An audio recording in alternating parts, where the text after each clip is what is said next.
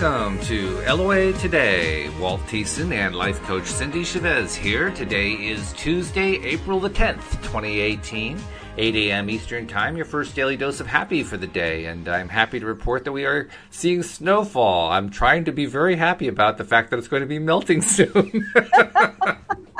but I'm looking out the window and there's these big flakes hitting the ground. I'm saying, no, no, no, this is April. We're past all that. yeah, yeah. Well, we've talked about this, you know, the no, no, no. So we have to go the positive aspect. This, this is true. The okay, so flakes are big and beautiful, and that's all I can think of. But I know you can think of more. Well, I'm just going to do my usual weather thing. When I don't like what the weather is doing, I visualize what I want to do instead. So I'm going to do it here on the air. I am going to visualize 70 degree temperatures, beautiful blue, sunny skies, little puffy white clouds, gentle breezes, you know, animals frolicking in the woods. You know, that's my ideal. That's like my, my, my favorite kind of, uh, of weather. And uh, I do have a history with it. I mean, uh, for the book that we're putting together, I've got like four or five stories in there about how Louise and I have influenced the weather over the years. So hey, why not? Let's get rid of the snow. Let's replace it with beautiful blue skies and you know temperate temperatures and you know shorts weather.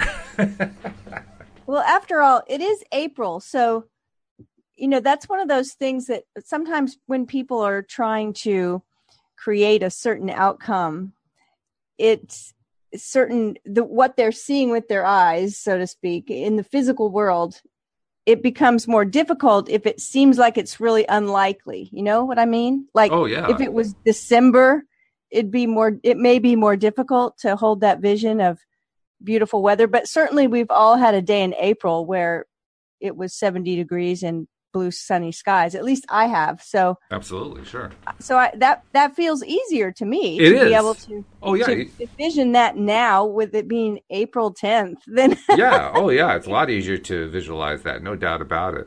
Um, yeah. I, now I do have to admit I have this other side of me that likes a challenge. So, for instance, you know, if there's a hurricane going on, I'll try to influence the hurricane in order to, you know, change it to something more placid and less damaging and I'll do it by aiming at that 70 degree blue sky little scene that I create for myself, and I get really, really excited about it, and often it works. That's the thing that really surprises me. I mean, Good. well, I'm down here in Hurricane Land, so you may be getting some calls oh, from okay. me. well, hey, all you gotta do is just do what I do. Literally, you just believe. Of course, belief is the big part, but you, you figure out what your favorite weather scene is and just you know picture that as as boldly and as you know with much brass as you possibly can. And then yeah. while you're doing it just you know celebrate the fact that oh wow it's going to be like this and do it for like i mean the ones that i've been really successful on are the ones where i focused on for two three four five six seven minutes at a time. You know just continuous focus and getting excited and building the thought and building the excitement and building the image and so on and so forth. And when i do that consistently i'll very very often get the result that i want like 90%, 95% of the time? Well, we've definitely seen hurricanes fizzle out and turn in a different direction and, you know, not be as bad as they were looking like they were going to be. And so that always lends itself to that ability to kind right. of recognize that anything can happen. I think that I think that ability to not draw a conclusion is really important in law of attraction when we want to be conscious about what we're creating. And then there's the flip side of it, which is if you're living in a city that a hurricane's coming straight for, I think your focus is going to have to be pretty powerful individually because you're living in a whole mess of people that are in fear and preparing for it and which of course we have to do. Um, i don't want to get caught not being prepared Absolutely. Right? And in so, fact, your first your first move is to make sure that you're in a safe area. If you're not in a safe right. area, you move there first. You don't try to influence the the, the hurricane first. You move Correct. to the safe area first, and then you try to influence the hurricane. Exactly. Which I have done, by the way. It would be awesome to have a whole group focusing on it. Oh know? yeah. Oh, you could do some big things with a group. No doubt about it. Yeah. Well, there's I mean there's the famous uh, studies by. Uh, I can't think who it is. One of the Indian guru types. I can't remember which one. Maharishi, maybe. I don't know. Um, where they focused on Washington D.C. and other metropolitan areas, and just basically say prayers for those places and think good thoughts. And when they do, the crime rate drops like 20 or 30% for the day. Oh, yeah. And I've heard that over and over. Yeah. Yeah. That's been repeated many times. So, so do you think it's just the intense focus that's necessary that we lack sometimes? It's the focus and it's it's the excitement. I mean, we live in an emotional based universe, right? So right. If, if we're in an emotional based universe, that means we got to crank up the universe's emotional response to our emotion, which, or I guess it's the other way around. We got to crank up our response to what's going on and, and to what we want to go on, so that the universe can react to it the way we need it to. Because uh, when we have that, you know, what they call the high flying, you know, high vibrational, good feeling place, that's where all the good stuff happens, right? Well, okay, then let's put it to use. That's what deliberate creation is all about. It's getting ourselves into that high place so we can have things happen that we want to have happen, including the most incredible things. I mean, I, am not going to give away my stories because they're going to be in the book and, and you're going to want to read the book. Um, but, but you're tempted, aren't you? but I'm really tempted because I mean there are numerous stories that I have to tell where literally the weather was affected just around me. Nowhere yeah. else, just around me.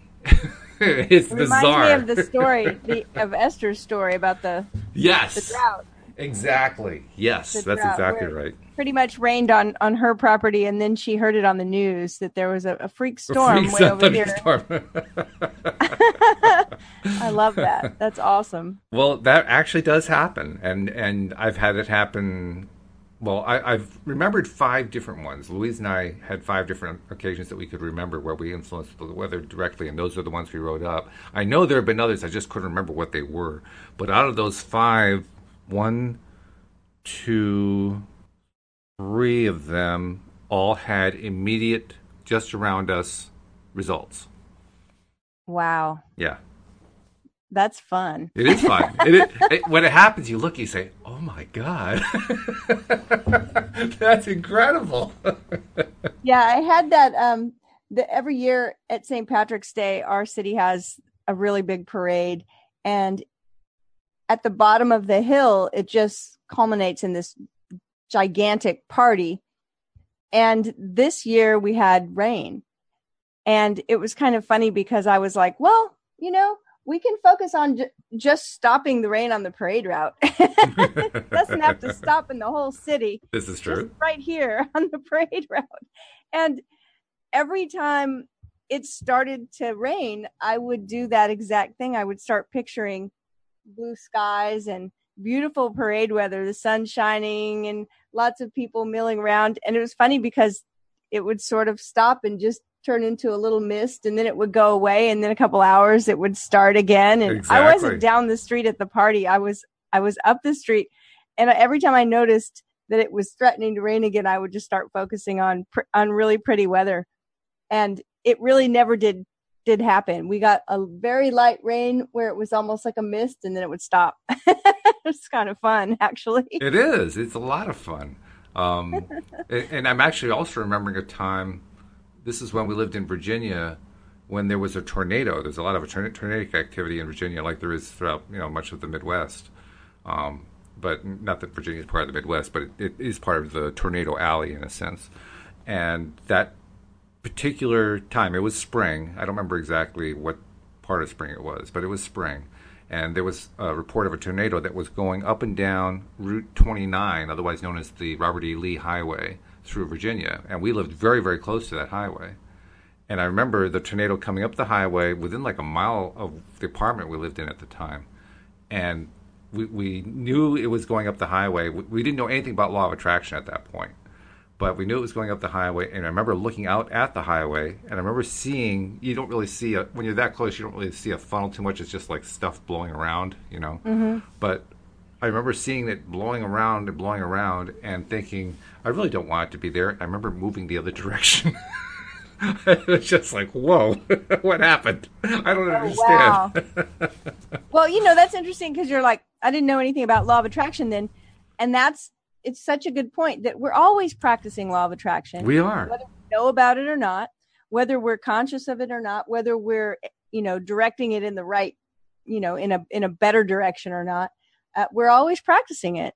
And I think it's awesome once we do learn about it uh, that many of us have done this, have been able to look back. I was just, I'm trying to remember the story. I just was telling a story about this this weekend because I recognized that an experience I had where I believe I really did affect the outcome with my emotions and thoughts. It hit me this weekend that, oh, wait, wait, I was telling the story and I was like, you know, that was before I really consciously knew about the law of attraction. yeah. Well, actually, on Facebook, just a day or two, I think it was yesterday, actually, I got a, a private message from a young woman who's involved in one of the law of attraction groups there, who I believe is from China. And she wrote me a note. She she friended me, then wrote me a note and asked if she could ask me some stuff. I said sure, and she started off by asking me, "Are you a master of the law of attraction?" And I, I felt like Confucius when I replied, "We are all masters." but it's true. We are all masters. We may not ha- realize it, but we are all masters, every one of us. The only thing we're really trying to master is deliberate creation which is Correct. you know sort of like a branch of it. But we're all really good at this stuff. We're far better at it than we realize. it's just amazing. Very true. And and I think it's great when we can recognize that we have created, you know, things that we enjoyed, not just always, boy, what a mess I created, but looking back and recognizing, well, hey, I didn't even know what I was doing and I had this success. Yes. Yes. Right. So that that can uh, be exciting and, and help to inspire us to towards more successes with being deliberate. Although what I have to say, what I like the most is when what seemed to be bewildering, because it's bewildering when, when it happens and, and you really don't believe that it was you, you know, but it just kind of happens around you. Like, what the heck was that? When you transition from that to understanding what's going on, I like that the best when I know what it is I'm doing and I understand what it is I'm doing and understanding that I'm actually having an impact on what's going around me through my thoughts, through my emotions, that feels a whole lot better to me. Being, you know, in the blind, so to speak, I really didn't like that at all. That was very uncomfortable for me. I mean, maybe it's different for other people, but for me, that's the way it was. No, I think that that's the day that we recognize that there aren't really any coincidences. so that was the day when I thought I was I was like haunted or, or possessed or something because I had this evil spirit coming after me. But uh, no, it wasn't an then, evil spirit. It's just a coincidence. It's like, wow, this is crazy. I was just I was just wanting this to happen, and boom, it happened. What a great coincidence! Yeah, like, right. No, not really. yeah, not really but that's all right. That's the good thing about becoming self aware where LOA is concerned and being aware of what the law of attraction is. Um, I mean, I, I, remember my first reaction to hearing what hearing the words law of attraction because it was in watching the movie The Secret. And toward the very beginning, uh, you, you, hear Bob, Bob Proctor say, The secret is the law of attraction. I said to myself, What the bleep is that? and then there was a What the Bleep movie. That's right. There is. There's a What the Bleep movie. What the bleep do we know? That's kind of funny when I think back. You know, I, I'm trying to remember, and I already had some law of attraction knowledge before that movie. And I think that most of it came. It was funny that you said Bob Proctor because, you know, Bob Proctor had been teaching this stuff long before the movie. That's yep. why he was invited to be in the movie. That's true. Right. Yep. And I think it was just working in in sales and some of the trainers that I had and managers that I had were very very positive and Bob Proctor would have been one of the people that they, you know, followed mm-hmm. their teachings and writings and they were teaching some of those things to me. So when Esther Hicks and the movie The Secret and all of that came out, I wasn't really super well versed in it, but I was at the point where I was like, "Oh, this is familiar. Wait, mm. this is the same thing that so was teaching right, me." You know, right? Yeah. Um, but to to re- to get that that idea all of a sudden and start recognizing that, oh my goodness, like I can have a hand in what's going on in my life. I'm I'm not just blown about by every wind of change. I don't have to just accept what I think is happening to me I can affect these things and affect it not just by, like we were talking, you know, last week, by hard work and a lot of effort, but with my mental state. That's well, that, an amazing revelation to have. It's it's it it's is. a wonderful day that day that we discover that. Well, that that was actually, I mean, the second part of that about uh, doing it through the hard work. That was my experience that I'd been doing the hard work and I hadn't gotten anywhere. Right. And I didn't understand why I hadn't gotten anywhere. So that's why I was at least willing to listen to it. I mean, when I first heard them say, "Okay, it's the law of attraction," my next question, of course, was, "Okay, so how do I do it?" And then, you know, after about ten or fifteen minutes, they actually get to how you do it. You know, ask, believe, and receive. And I said, "Well, that's a bunch of nonsense." that's crazy. That's not. That's just a bunch of hokum pokum. What, you know what the heck is this all about? Yeah. But some reason I kept watching it. I think I kept watching because I knew my my uh, experience had been that the hard work approach wasn't working. So I was willing to try almost anything at that point. And the more I watched it, the more some of what they said made some sense. And then now I started taking some inventory. Okay, so what has happened in my life? Are there times when my thoughts did impact what was coming in? And while I couldn't see any positive examples of it, I realized I could see a lot of negative examples, and it really scared me. Oh wow! I could see it because because there was so much negativity going on in my head, huge amounts of negativity. So when I realized that, first of all, that was true, and my wife had to point it out to me, and I first I, I didn't believe it. I actually re- refuted it. I said, "No, I, I'm a positive person." But then she started pointing out examples, and I had to honestly say, "You know what? She's right." I am speaking a lot more negatively than I realized. And so as I took the inventory and realized just how prevalent it was in my thought process, that's what really scared me.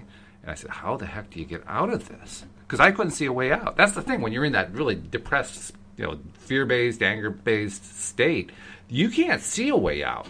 You can't. No, that that's absolutely true. It's it's it's an energetic thing, yeah. and that energy um, is very very heavy. Yes Good word. Right. And so it's it doesn't take much of it to to bring your level down, so to speak. In right. the same way, you know, the best way to, to think about that is, you know, if everyone's happy and in a good mood and we're all chatting and we're really excited and someone walks in, you know, and they are not in that place and and they're, you know, depressed and and thinking negatively and talking in that vein of impossibility. It doesn't take much of that to bring to close down the whole party, right? it's like it it's very hard to keep those vibes all up when someone else is down.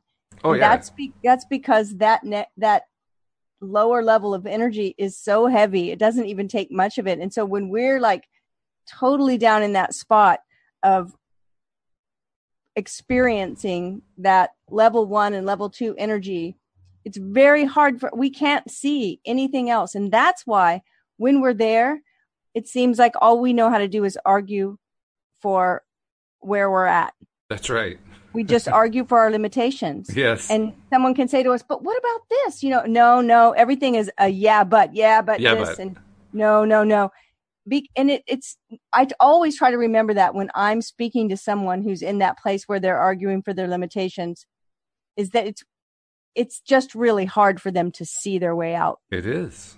Yeah. So hard. So yeah. so thankful for recognizing that emotional scale and knowing that we don't have to see all the way to the top. We just have to see see something a little bit know? better. Yeah, right. That's true. It's like the headlights on the highway. You know that saying that you don't have to see all the way to the end of the road. You just have to see as far as your headlights are shining. Plus, it was also really difficult for me in the sense that, yes, I knew I had all this negativity going on, but I didn't really get the idea that I was arguing for my limitations. I really didn't understand that.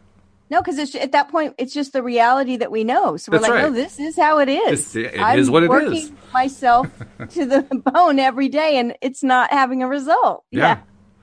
Yeah. yeah. The idea that I was actually justifying being in a bad place was that was insane. Who would do that? no one yeah, does that. Everybody does it. That's who would do it. I, I, don't like to think of myself doing it either, but I know that I have. Yeah, oh, yeah. It, it, those are all life changing moments when I realized how negative I was, when I realized how dominant in my thoughts the negativity was, when I eventually realized that I was limiting myself with those beliefs.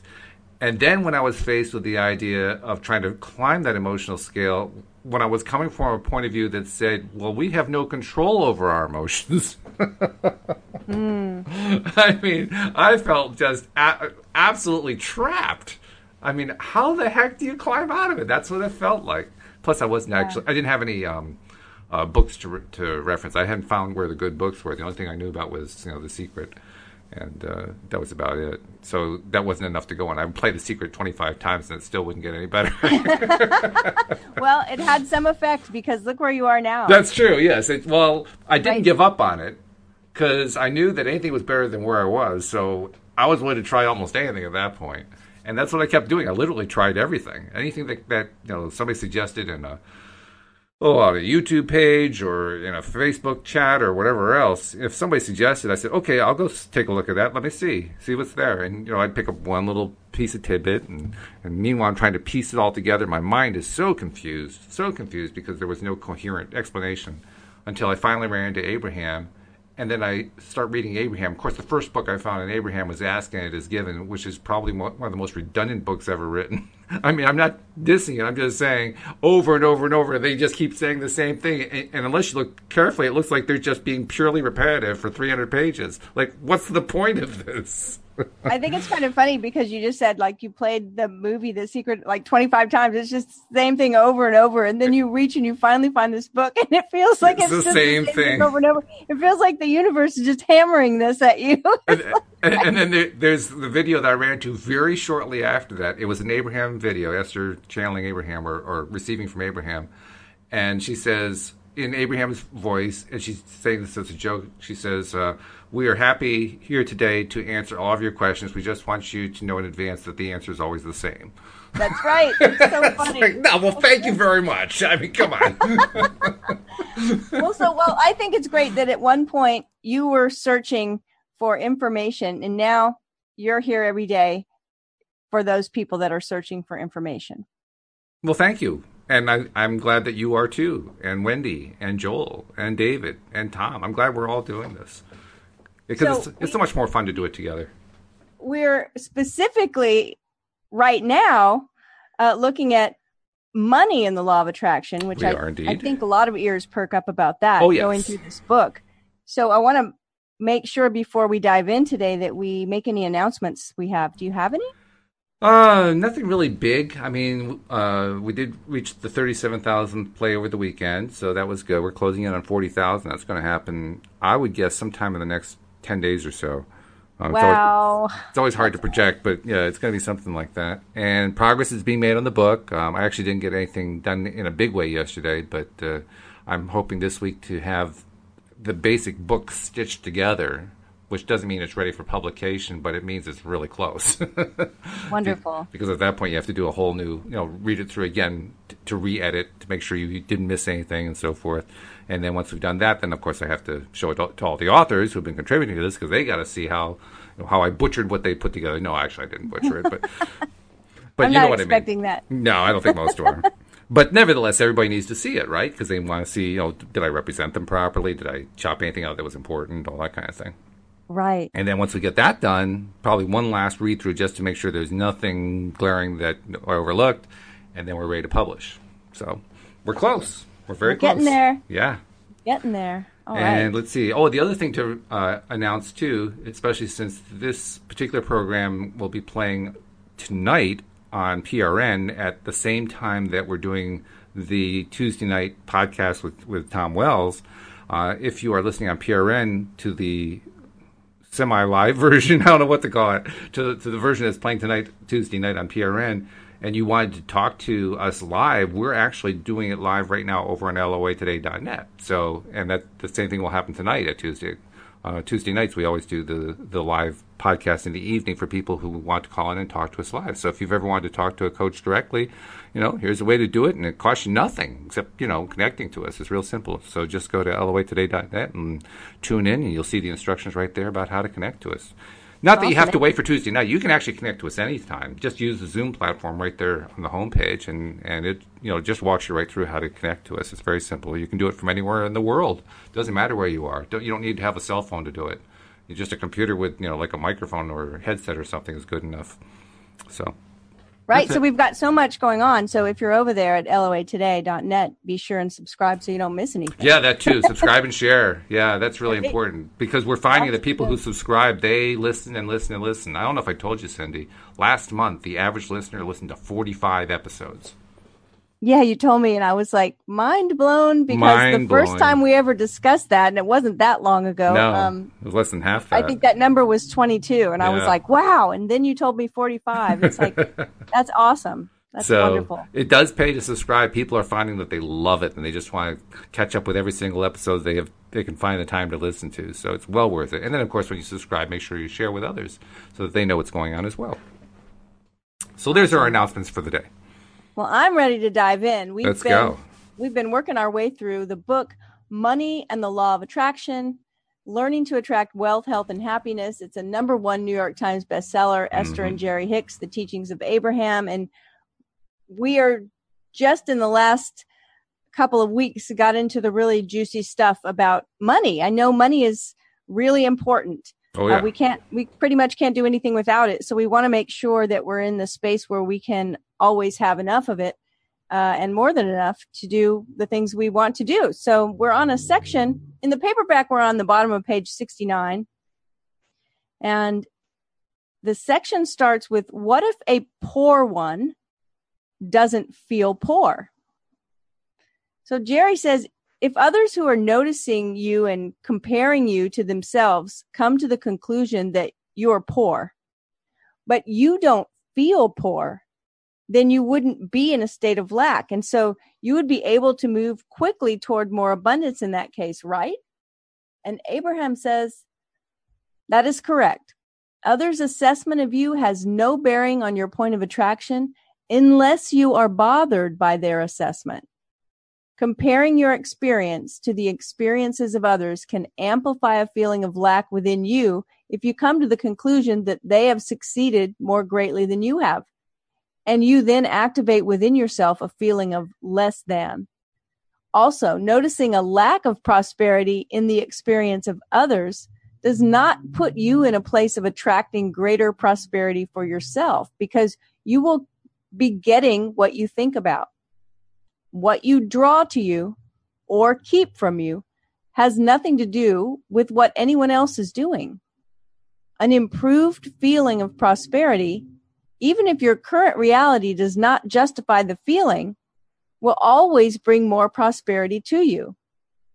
Paying attention to the way you feel about money is a much more productive activity than noticing how others are doing. Oh, wow. I'm going to stop for a second yeah. because all of this, you know, if if if someone was listening and they hadn't heard our last few months, uh, they wouldn't know. But I, I decided that I was going to do an affirmation and I was going to say it a thousand times a day mm-hmm. for 10 days. And I did it. And the affirmation was, I feel rich. Very simple. Just, I feel rich. And this whole paragraph is saying that that's the most important thing you can do is to feel an improved feeling of prosperity. That's right. So, like at the point that I was starting that practice, nothing was different in my life. Nothing changed like in the first five minutes, you know, but maybe it did. well, nothing because you could see anyway. Things started happening that were like, wow. right. That was it the second day that we got a $50 gift card in the mail for a place that we like to eat. Which a is $50 fantastic. gift card, not yeah. a $10 gift no, card. No, that's a nice one. That's a, that's a good one. A really good one. And then our car seemed to be having a problem and we took it in and we ended up that. with the top of the line Mercedes loaner for three weeks for three while weeks. they tried to find something and then they said they didn't find it. Uh, so we kept just laughing about it. It's like one thing after another just kept happening and happening. And that's all I did was focus on how I was feeling about money. Okay. So allowing more money to flow Be- into your. Before you go any further, I also want to mention mm-hmm. the, the first sentence of that last paragraph has a really important point. What you draw to you or keep from you has nothing to do with what anyone else is doing. That's right that is just incredibly important. And it was not a point that I understood early on. And in fact, if I had understood it, I think it would have cleared a number of things up for me. But the simple fact is, it doesn't matter what your neighbor is doing. It doesn't matter what the president is doing. It doesn't matter what that guy over in China is doing. It doesn't matter what the guy in Russia is doing. It doesn't matter what anyone else is doing. None of that impacts your prosperity. None of it. Yes. Doesn't matter what's going on with the economy. Doesn't matter what's going on with you know the, the New York Stock Exchange. Doesn't matter what's going on currently with your job, believe it or not.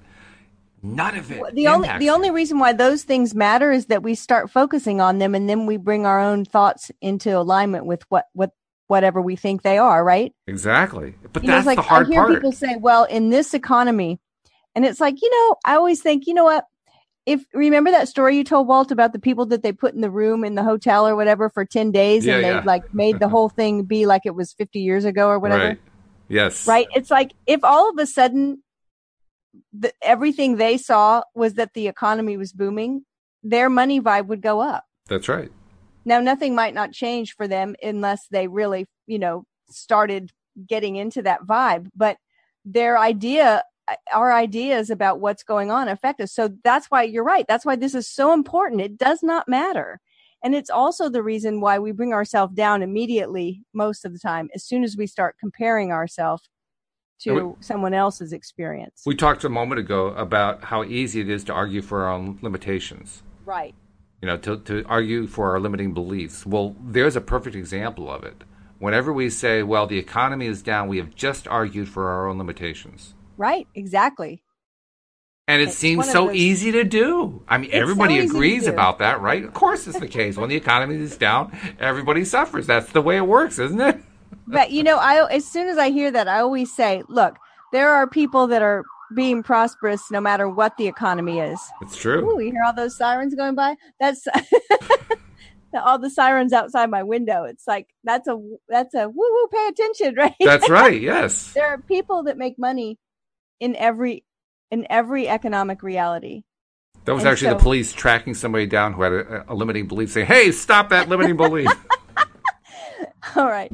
So let's keep going here. Um, allowing more money to flow into your experience requires far less than most people understand. Isn't that great news? it is. Um, all that's required is that you achieve a vibrational balance in your own thoughts. If you want more money, but doubt you can achieve it, you're not in balance.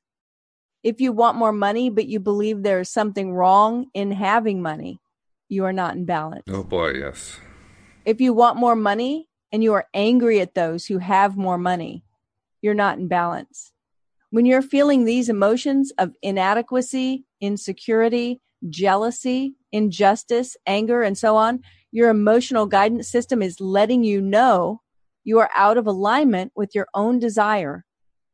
Most people make no effort in coming into personal alignment with the subject of money. Instead, they spend years, even lifetimes, pointing out perceived injustices, attempting to define the rightness or wrongness of the subject, and even trying to put laws in place to orchestrate the flow of money in the civilization when a rather small effort in comparison with the impossible attempt at controlling those outside circumstances would yield them an enormous return. And once again, I want to make another comment here because that is precisely what I used to do. I I told you I've written a book, right? I wrote a novel mm-hmm. back in 2009. It was about the financial crisis. And my purpose with that book was exactly what they said here. I was attempting to define the rightness or wrongness of the subject. That's exactly what I was trying to do. And I was trying to get the message out because I believed, and, and I, I know it's still true, but I believed that it, that most people did not understand why it was the financial crisis really happened. They they know what they were told by the news media and by the politicians and the economists and so forth, but I knew it was a different thing entirely. And I, I really believed it was important for people to understand that. And there's even a piece of me today that believes that. But I have to keep reminding myself really that has nothing to do with whether or not anyone has money. And that's a hard concept for me because I fought so hard for that.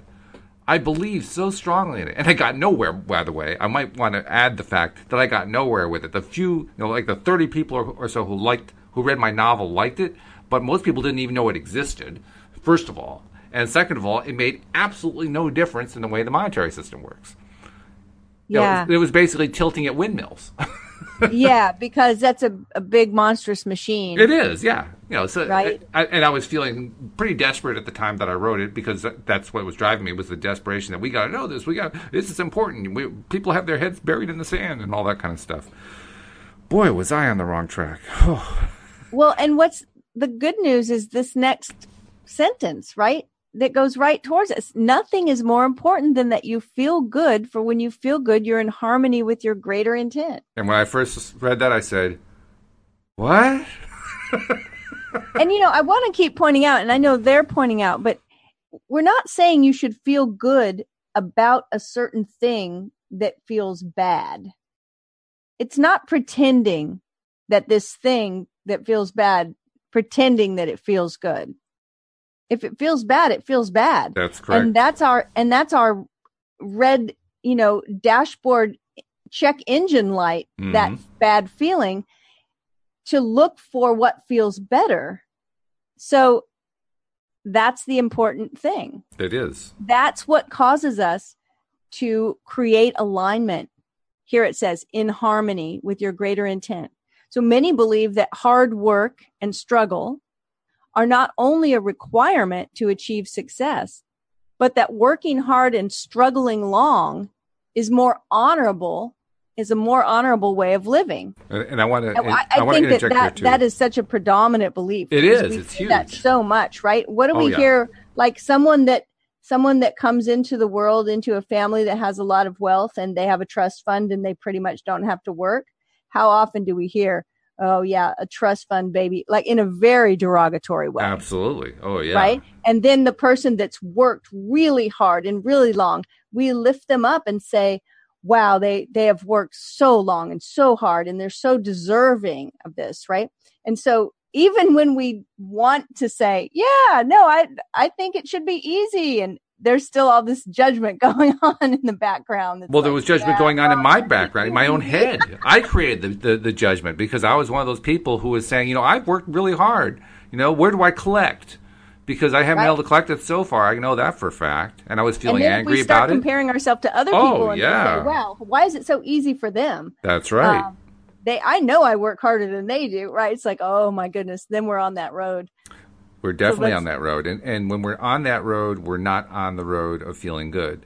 The idea that you could be does in. not feel good. It does not feel good to to be recognizing that I work so hard and I still haven't gotten my reward and these other people they don't work hard at all and look That's at them right. and that does that is not a good feeling to tell ourselves that story. But there's also a clue in there. That first paragraph, the one that's italicized, the one that you pointed to, the one that says, Nothing is more important than that you feel good, for when you feel good, you are in harmony with your greater intent. When I'm looking at myself a number of years ago, at that time when I was really frustrated about the monetary system and so frustrated that most people didn't even understand how it worked and they didn't understand how they were being ripped off by it and anything else, you know, all this other stuff that I was so worked up about the one thing that I was not able to do at that time, it took me a couple years to even ask this question of myself, but the one thing I was not able to do was to identify what I thought prosperity for those people would look like. And Exactly. that's that is the missing point. That's the missing point for anybody who is stuck in any way on any of this this this external you know mess of things that we feel like we have to go fix in some way or take the right attitude about or you know look at the rightness or the wrongness or whatever. That's where we actively get stuck. We can't actively say here is what prosperity for everyone looks like. And until you can say what that looks like, you don't have a prayer. And we can't say what it looks like because we're so busy focusing on what the lack of it looks like. That's right. and, Precisely. and this is true for almost any topic, not just money. That's right. I told you the story before. I had someone say to me that, you know, she had been involved with a lot of men that were very disrespectful. And she said, I know for certain that the next relationship I am, am in has to be someone who respects me. And I said, Tell me what that would look like. And she immediately started telling me about all these disrespectful behaviors. Yeah, well, it's not this and it's Wait, not wait, that. yeah, I said, yeah, she said, oh, you know, when when people call you when you don't want to be called, or that when they they say this or they say, I said, wait, wait, wait, I want to know what it would look like if someone was respecting you, and it there was nothing nothing was coming up. It was like, you know, the she same couldn't thing. utter right? Anything. like, yeah. What what would prosperity look like? If That's we right. start focusing on that, then we'll see it. Same thing with somebody who's got a dread disease. What does health look like? Yeah. You know, some and look, it's hard. It's hard. It's hard to pull. That's what we've been talking about all morning. Is when you're when you're in that other side and you've been arguing for your limitations. It's very hard to to see your way out. but it's also important to know where the direction is. And that's what we're tr- what we're saying here. The direction is to express it in the positive rather than in the negative. I mean, I, And that's I love doing That's this with, with, with friends. I was my, my viewpoint was politically libertarian. So you know, people who are libertarian, I love doing this with them after I've figured this out. I would say to them, okay, we all know we're against big government. We're against uh, uh, you know intervention in other countries. We're we're against high taxes. We're against regulation. We're against all these things. What are we in favor of? Yeah. What are we for? And, and the answer inevitably would come back is, well, we're in favor of not having a large government. We're in favor of not having large taxes. We're in favor of, we're not, well, no, no, no. What are we in favor of? and, and you can just see the, the conflict going on in their heads and realize that's where I was just a week ago. You know, I know that feeling. I have seen that feeling. I have experienced it. And to watch it is fascinating because you can't get there from here. you just can't That's right. do it. you can't. Reminds me of those maps that you see when you're out in a park or a shopping mall or something. You are here, right? right, exactly. so it says those hard times of struggle certainly do and this is just what you were pointing out Mhm. certainly do help you in the defining of what you desire That's true. but until you release the feeling of struggle what you desire cannot come into your experience And that's what we do with limiting beliefs. That's why limiting beliefs have to be let go of. Not because they don't point to something that's better, but because they hold us back from getting to it. right and once we can let we have to let go but sometimes we're so used to being in that struggle it's all we really know Yeah. it really is It is. it's familiar and it's easy actually Yep. it's easier to to tell what we're against than of course. for. Yeah. often people feel as if they need to prove their worthiness and once that is accomplished then and only then will rewards be given. But we want you to know that you're already worthy and that proving yourselves worthy is not only not possible but unnecessary. What is necessary for you to receive the rewards or benefits that you seek is alignment with the essence of those benefits. You have to first bring yourself into vibrational alignment with the experiences you wish to live. We recognize that words do not teach and that our knowledge regarding the laws of the universe and of your value do not necessarily mean that now you have read our words, you now know your value. However, as you consider the premises that we are laying out for you here, and as you begin the application of the processes that we're suggesting here, it is our knowing that the universe's response to your improved vibration will give you the evidence of the existence of these laws. Really important stuff, those last two paragraphs. Incredibly important. There are so many different ways we are trained by our society to believe that we're not worthy, we're not deserving, you know, we're expecting too much, you know, we are not the people, we're, we're not the, the golden child, right?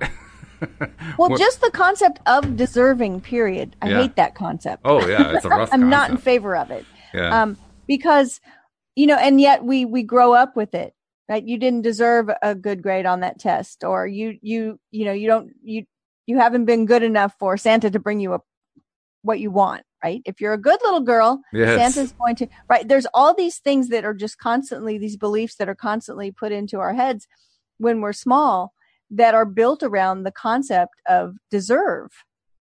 Uh, you don't deserve, you know, a treat because you didn't finish your homework, whatever. I mean, it just goes on and on. And that concept of deserving, it does not work in our favor ever No. No.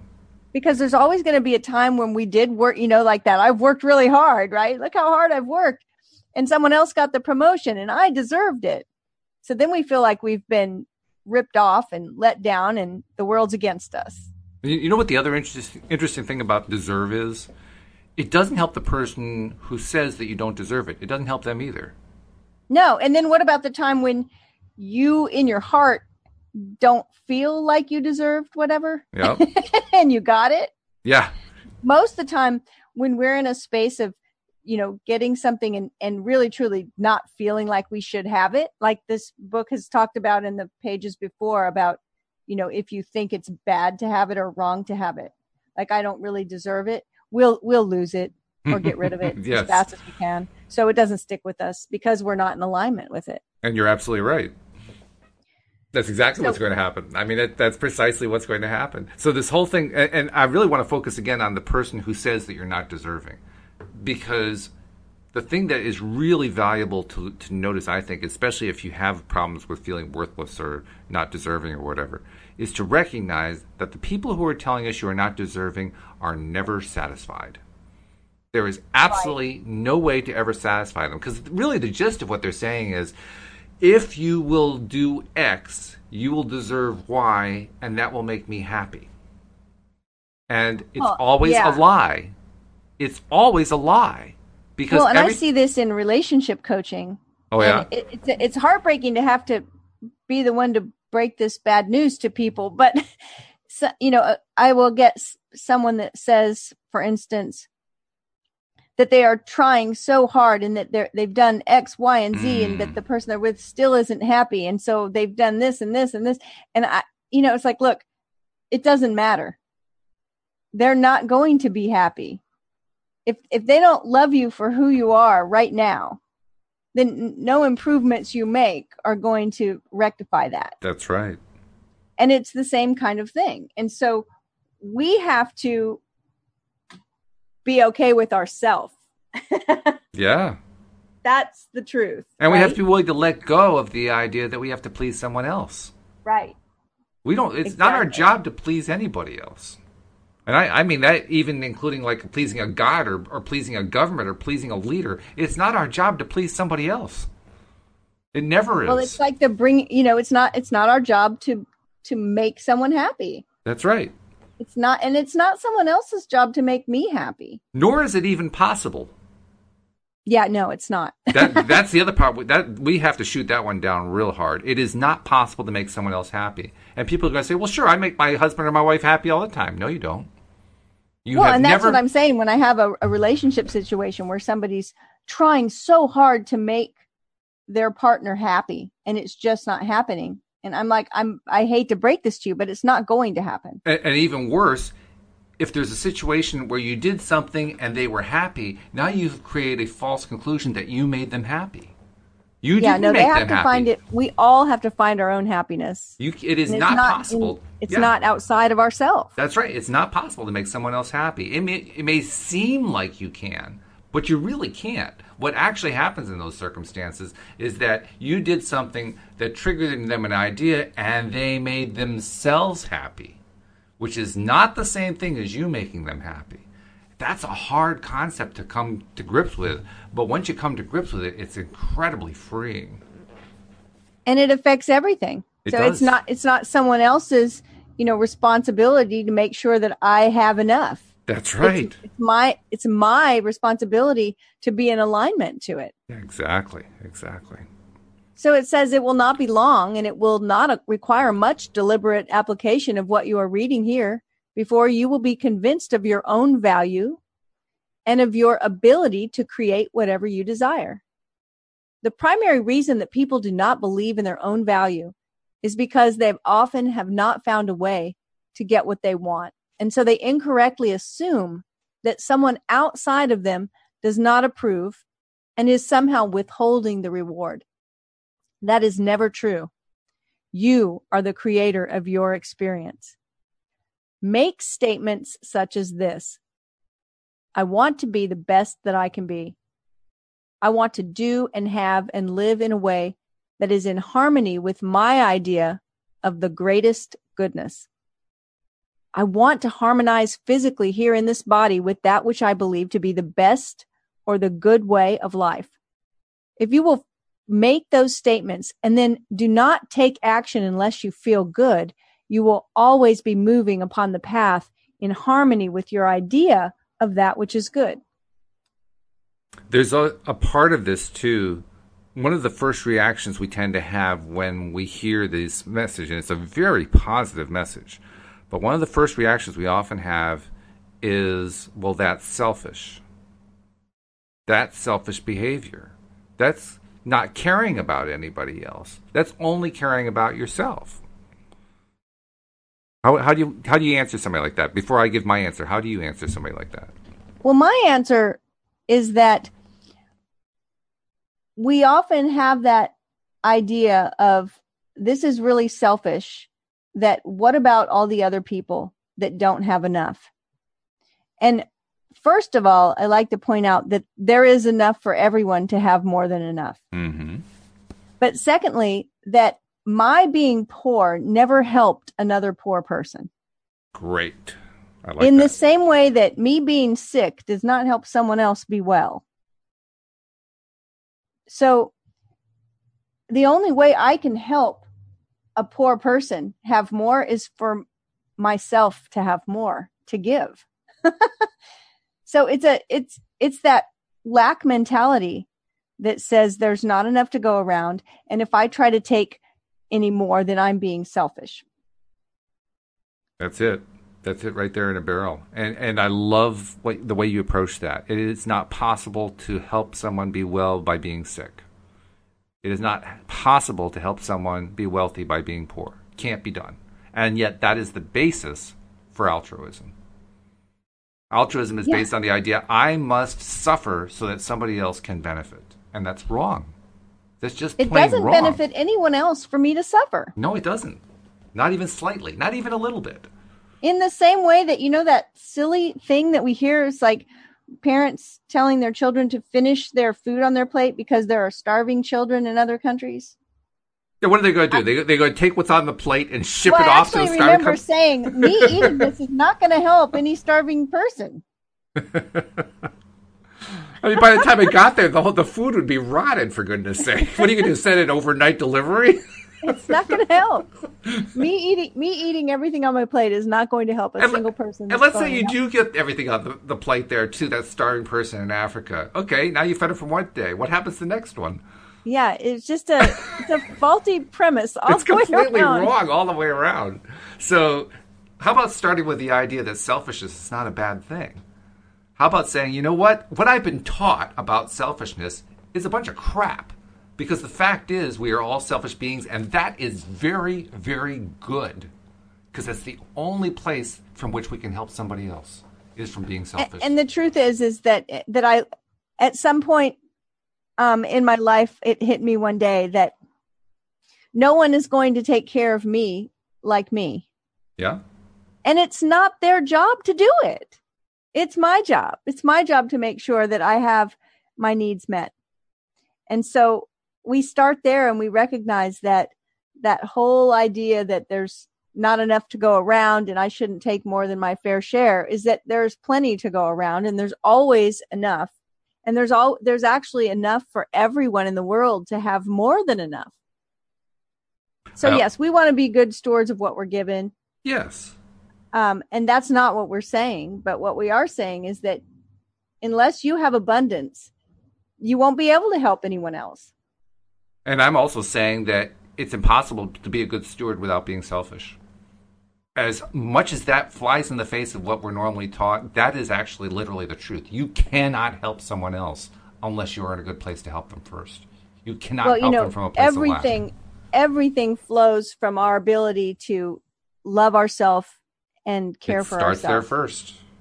That's I mean, it. the universe is just a big mirror mirroring back to us our ability to take care of ourselves. So that happens first and everything else flows out from that. When we have more than enough, you know, when when our needs are met and the money issues in our life are taken care of and the relationship issues or lack is filled and we have those things and our health is good, the next thing is legacy.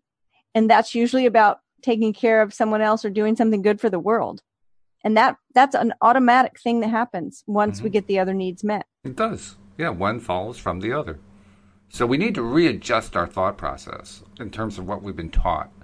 We have to throw that thinking out the, wor- the window recognizing it for the flawed thinking that it is and adopt a new way of thinking a new way of, of looking at how life is and recognizing that The old labels don't work.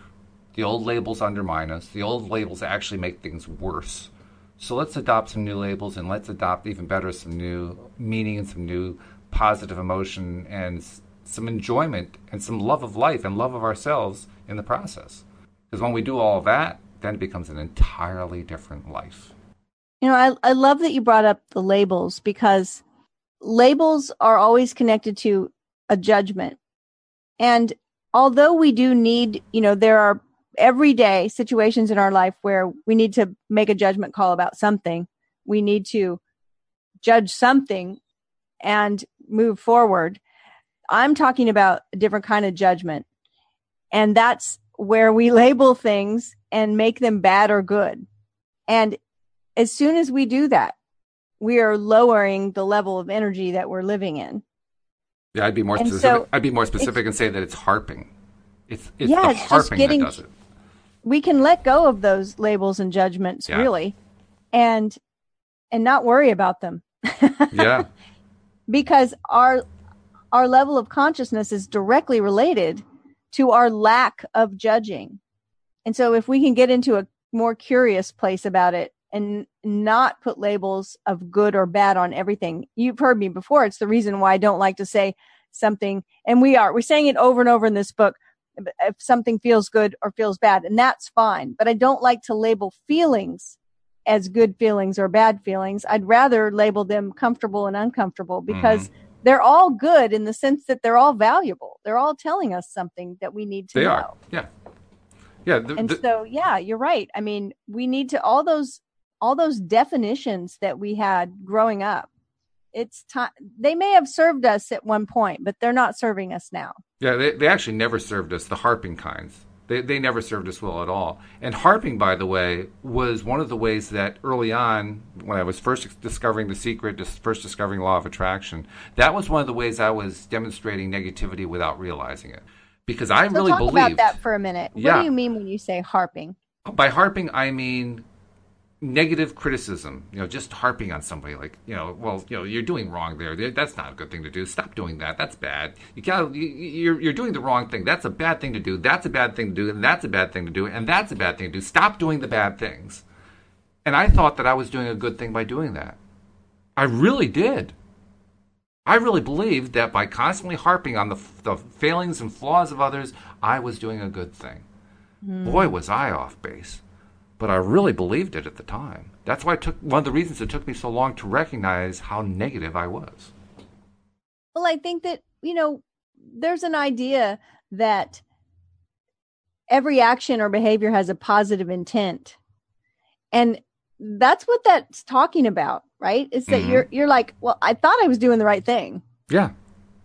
And so the intent was positive, but it wasn't having a positive result not, not even close. not even close.